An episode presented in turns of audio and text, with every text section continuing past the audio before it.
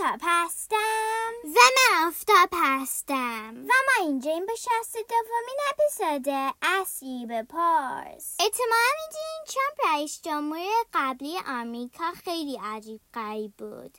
مثلا دوبار استیزا شد. استیزا یعنی مجلس آمریکا بررسی کرد که آیا ترامپ برای رئیس جمهوری اصلا خوب است یا نه.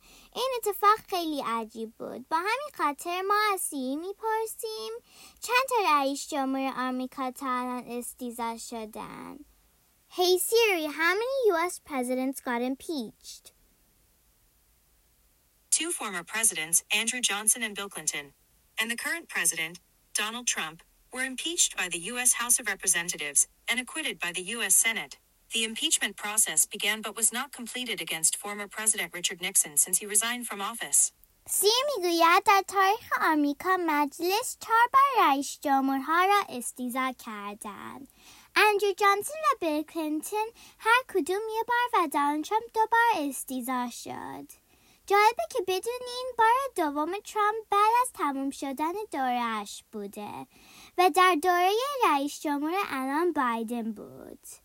تا اپیزود بعدی خداحافظ.